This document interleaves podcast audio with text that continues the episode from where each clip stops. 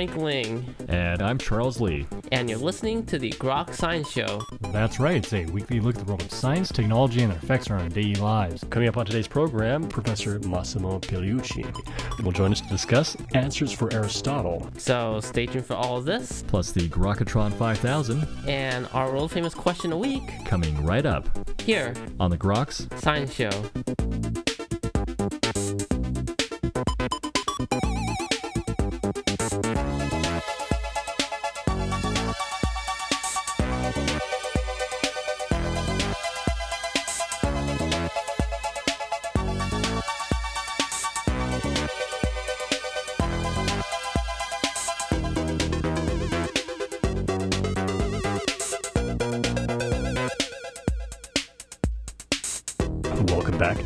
Science Show.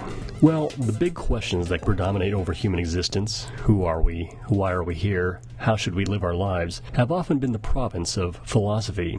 Science, with its basis in empirically derived observations, often seems far removed from these weightier issues. But can a combination of science and religion provide the answers? Well, joining us today to discuss this issue is Professor Massimo Pigliucci. Professor Pigliucci is a professor in the philosophy program at the City University of New York's Graduate Center and was formerly a biology professor at Stony Brook University. He's the author and editor of over eight previous books, including most recently Nonsense on Stilts How to Tell Science from Bunk, and his most recent work, Answers for Aristotle How Science and Philosophy Can Lead Us to a More Meaningful Life, explores this combination of science and philosophy. And Professor Pigliucci, we're very pleased to have you today on the Grok Science Show. It's a pleasure to be here. Certainly our pleasure. Certainly a fascinating book, Answers for Aristotle. And would you try and combine science and philosophy to answering these uh, weighty philosophical issues? Why did you decide to write this book? Well, there's this idea in the general public that philosophy has become essentially a useless uh, enterprise, that it's you know pursued by only a few uh, very socially awkward people that go after very esoteric questions. And to some extent, unfortunately, that is true, and that's the nature of the modern academy. But that's also true for other fields, including science. You know, a lot of what scientists do is very abstruse and, and remote from the from the interest of the public. But that doesn't mean that both science and philosophy obviously cannot be used for better improvement, uh, improving our our lives. And when it comes to the big questions, you know, things like justice and and, and how to build a good society and and what you should do with your life and how do handle relationships of uh, love and friendship, that sort of thing. Traditionally, people rely on a couple of obvious sources for guidance. One is religion, and the other one is, you know, common sense. You, you, you learn how to behave in certain environments from your family, from your friends, from your society at large. But as it turns out, I argue in the book that religion has been a uh, often, uh, at, at, the best, ambiguous guide to the big questions, and often, in fact, downright wrong um, in terms of uh, human flourishing and, and what kind of values in society bring to a better a better life for for people. And common sense is useful as, as far as it goes, but we live in more and more complex societies where there is a lot more things going on. The, the relationship with between people are more complicated. They're more remote sometimes because of uh, modern technologies, and so common sense only goes so far. Then the question is, well, what else are you going to turn for suggestions and and, and, uh, and advice? And uh, my answer is a combination of philosophy and science. Why? Well, because science is uh, by far the most successful human activity uh, in terms of figuring out how things actually work, how the, how the world actually works. And that's usually a good thing to do. I mean, you, you want to know how the, the world, the physical world actually works in order to navigate it as, as best as you can. And philosophy has been, you know, for 2,500 years or so, especially in the Western tradition, but of, of course not only, there's, there's a lot of different types of Eastern philosophies as well, has been an activity that has led people to reflect on the meaning of what people do and, and on how to best uh, achieve the, the, sort of the good life, what the, what the ancient Greeks called the, the good life. So why not combine those two sources of insight? Uh, those are the best things that the human beings have produced in the last two and a half millennia in terms of knowledge and understanding. So it seems like the sort of the logical thing to do certainly not uh, science and philosophy seem very divorced. Science, especially being grounded in physical, observable facts, how can it really say anything about somewhat less tangible issues? Well, the relationship between science uh, and, and, philosophy has been complicated. Uh, for one thing, until not that long ago, historically speaking, science was actually a part of philosophy. Right? It was referred to as, as natural philosophy. People like Galileo and, and, and Newton were thinking of themselves as philosophers. Then, during and after the scientific revolution of the 17th, 18th 18th century, things started developing in a way that essentially science became its own field and uh, and it became largely independent of philosophy, which is the way it's practiced today. That doesn't mean, however, that there is no no fruitful connection between the two. Let me give you just one example, um, just to make things a little more practical. Let's say that we're having, as a society, a discussion about the permissibility of abortion, for instance, just to pick a controversial topic. Now, there are two matters, two issues there that matter in that discussion. One is what kind of values do we start with that discussion with? What kind of assumptions about ethics do we start with? And what follows logically from, from those assumptions. And that is the, the area of expertise of philosophers. Let's say, for instance, that you are a consequentialist in, in ethics or a, a utilitarian. You think that basically good things are things that, in, that increase people's happiness and, and bad things are, people that, are things that increase people's pain. Well, from that position, from that philosophical analysis, it may follow, for instance, that abortion, um, I'm just picking a, an example uh, arbitrarily, that abortion may be permissible up until the point in which the fetus begins to feel pain. Now, let's say that we have our philosophical analysis arrived at that point. Well, if that is the case, now it's the turn of the scientists, not the philosopher, to say, well, from what we know about human developmental biology, from what we know about neurobiology, and so on and so forth, that moment or that period happens to be, I don't know, I'll pick pick a number again, you know, three months of gestation or four months or whatever it is. So that is a situation where you, in order to arrive at the best answer or the most reasonable answer to the question that you posed, uh, you need both the philosophical analysis, you need to talk about ethics, you need to reason about the implications of your values and what happens when, when some values enter into conflict with other values. You know, the, the, the one value could be, let's say, the well-being of the mother. The other value, of course, is the well-being of the fetus. But, but you do arrive at a point where you need factual answers. You need like, okay, well, now we, we got a criterion going. Now it's we turn to science uh, to tell us how best to deploy that criterion, how best to actually uh, figuring out an empirically based answer to the to the question. So that's one nice way in which the two work together. Now, by the way, I should add that in the book, I actually suggest that science and philosophy are going to be informative. They're not going to give you the answers. Just, there are no simple answers in life, unfortunately. Most most interesting questions don't have simple answers. Uh, but what philosophy and science, I think, are, are going to give you, I, I argue in, in Answers for Aristotle, is the best possible option or the range of best possible options that we have, given the complexity of our problems. So, really, in a sense, science can't give you the, the starting point, really, is this uh, philosophical, in this case, definition of values. Uh, science really can't define what those values should be.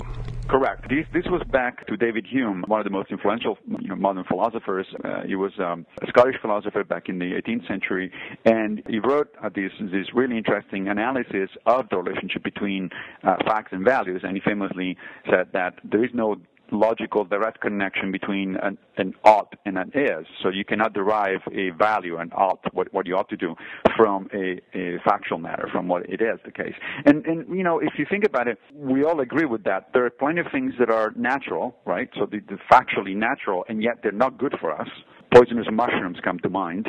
You know, they're perfectly natural, but you, I wouldn't recommend that you, you eat them.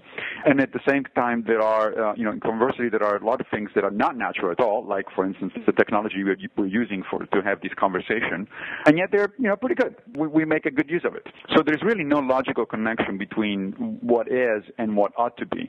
That, however, doesn't mean that the two are completely divorced. The example of, of the criteria for abortion that I mentioned uh, a minute ago is, is one. You do need facts actual information to make the best decisions in life, but those informa- those decisions need to be informed also by your values and by reflecting on your values. The problem is people do have values. They often, however, don't reflect on their values. They just take them for granted.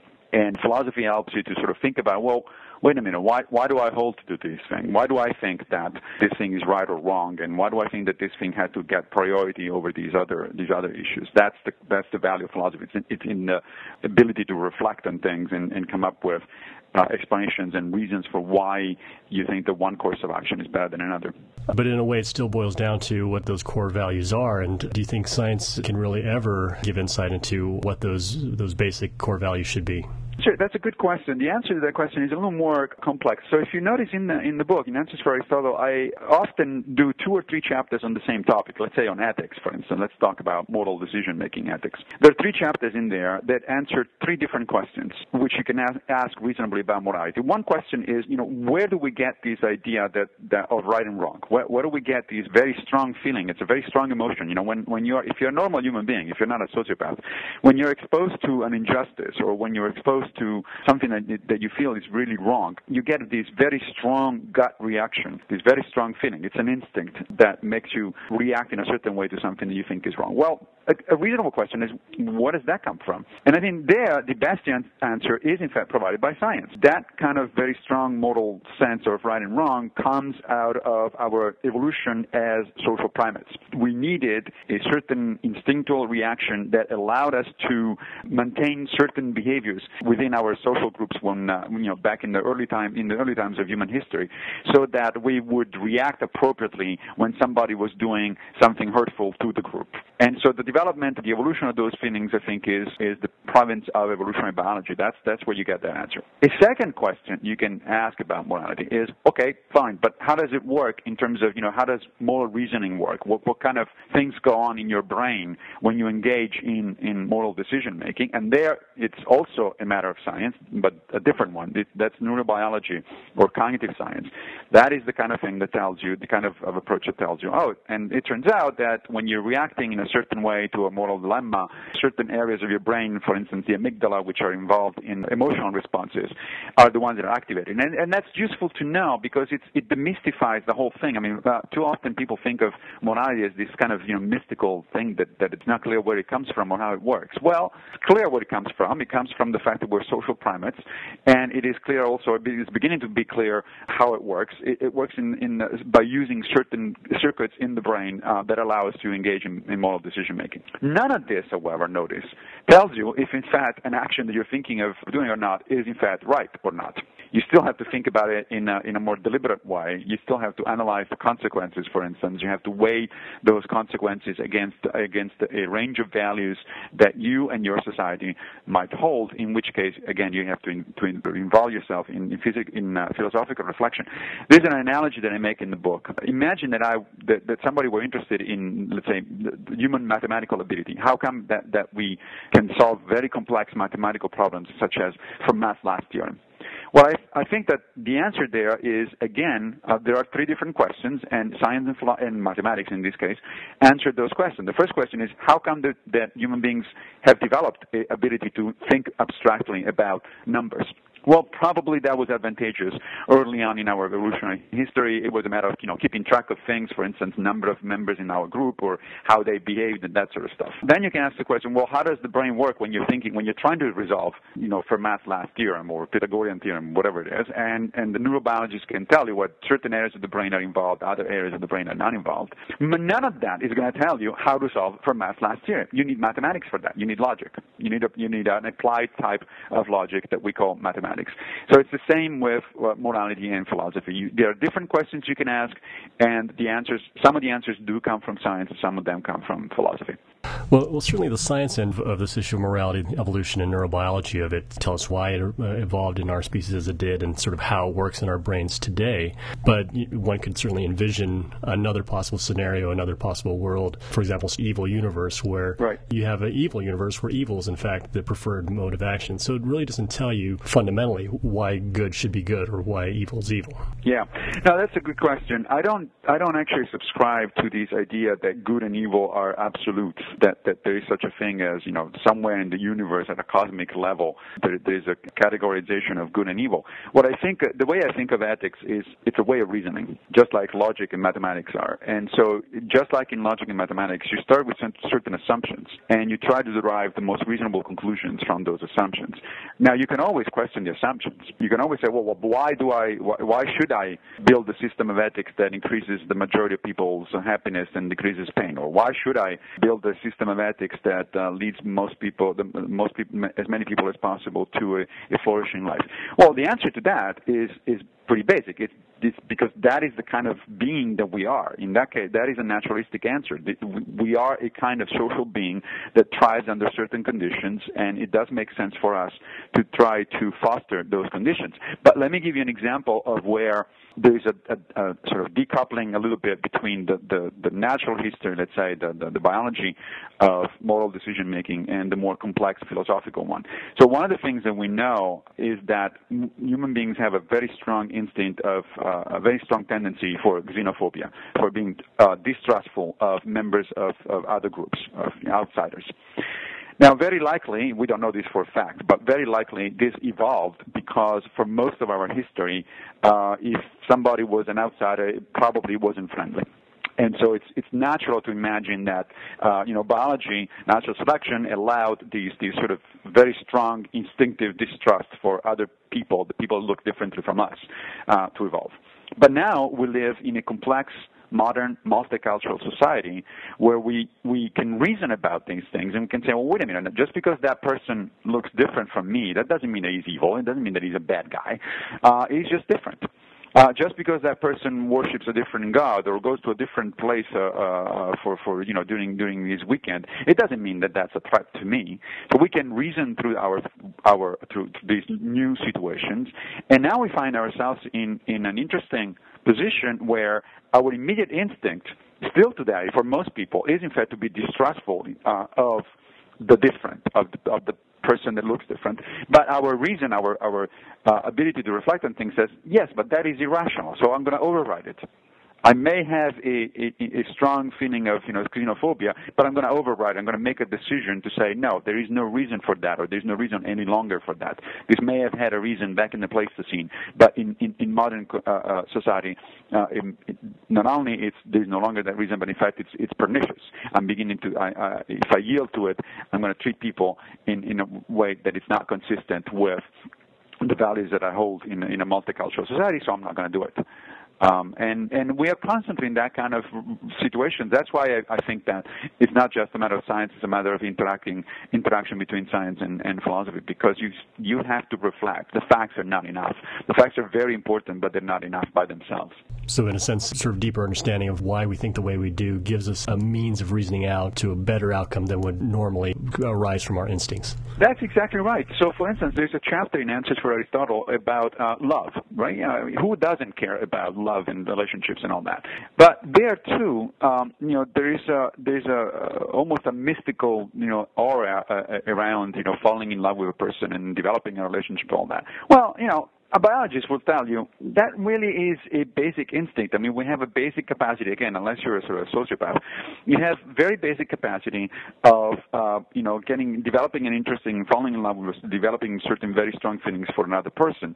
Where does that come from? Well, that comes from the fact that we are sexual beings that need, uh, you know, pair bondings to raise the offspring and all that sort of stuff. That is where it comes from.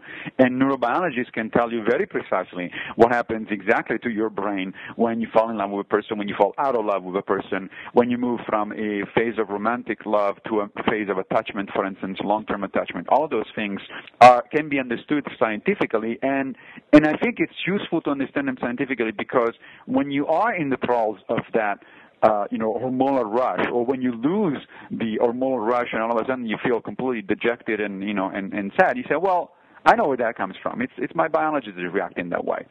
However, that doesn't mean that there is therefore no meaning in relations. It's just biology nothing but biology. Because we are social beings capable of reflecting about what we do and why we do it. So we have, we attach meaning to things.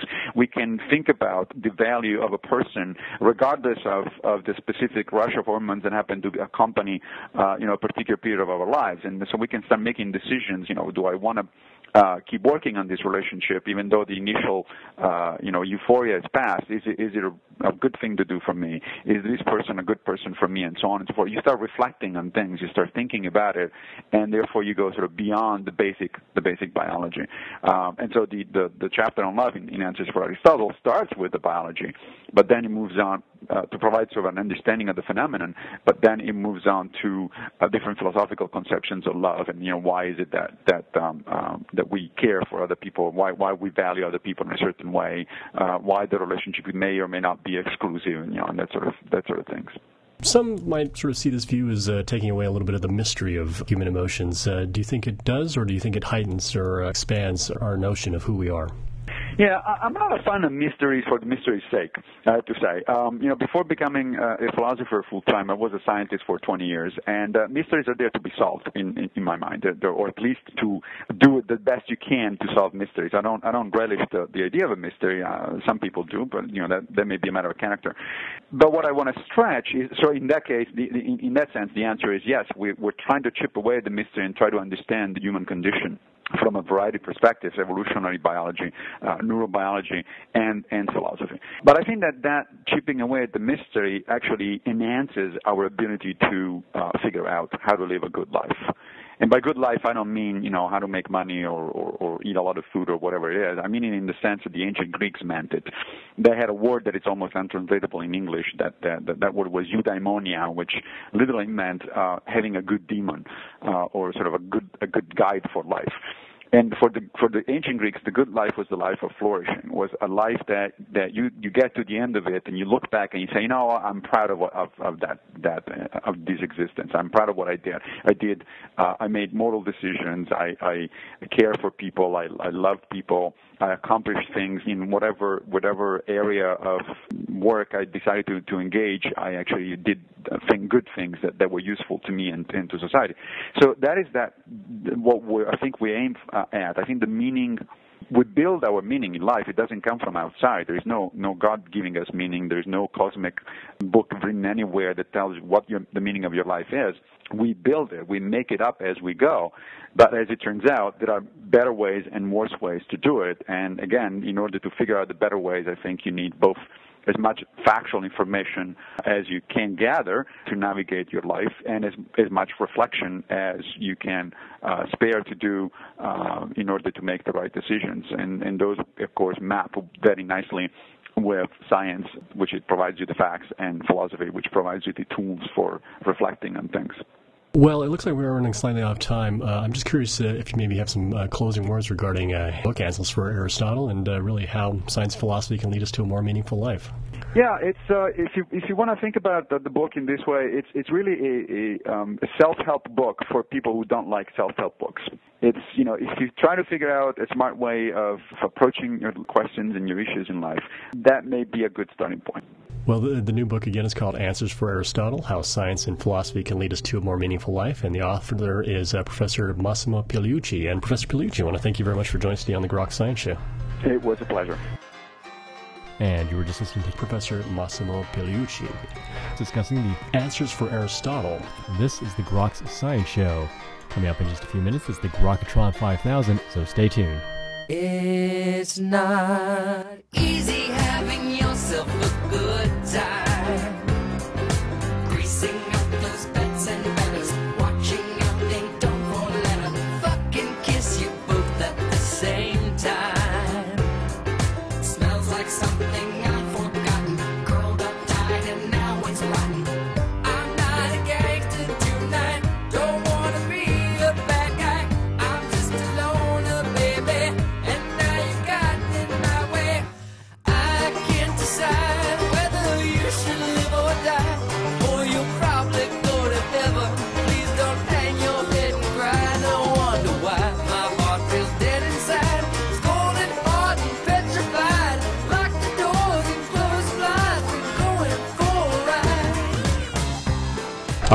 it's time to play our game, the Grokatron 5000. It is our supercomputer, formerly known as Deep Blue.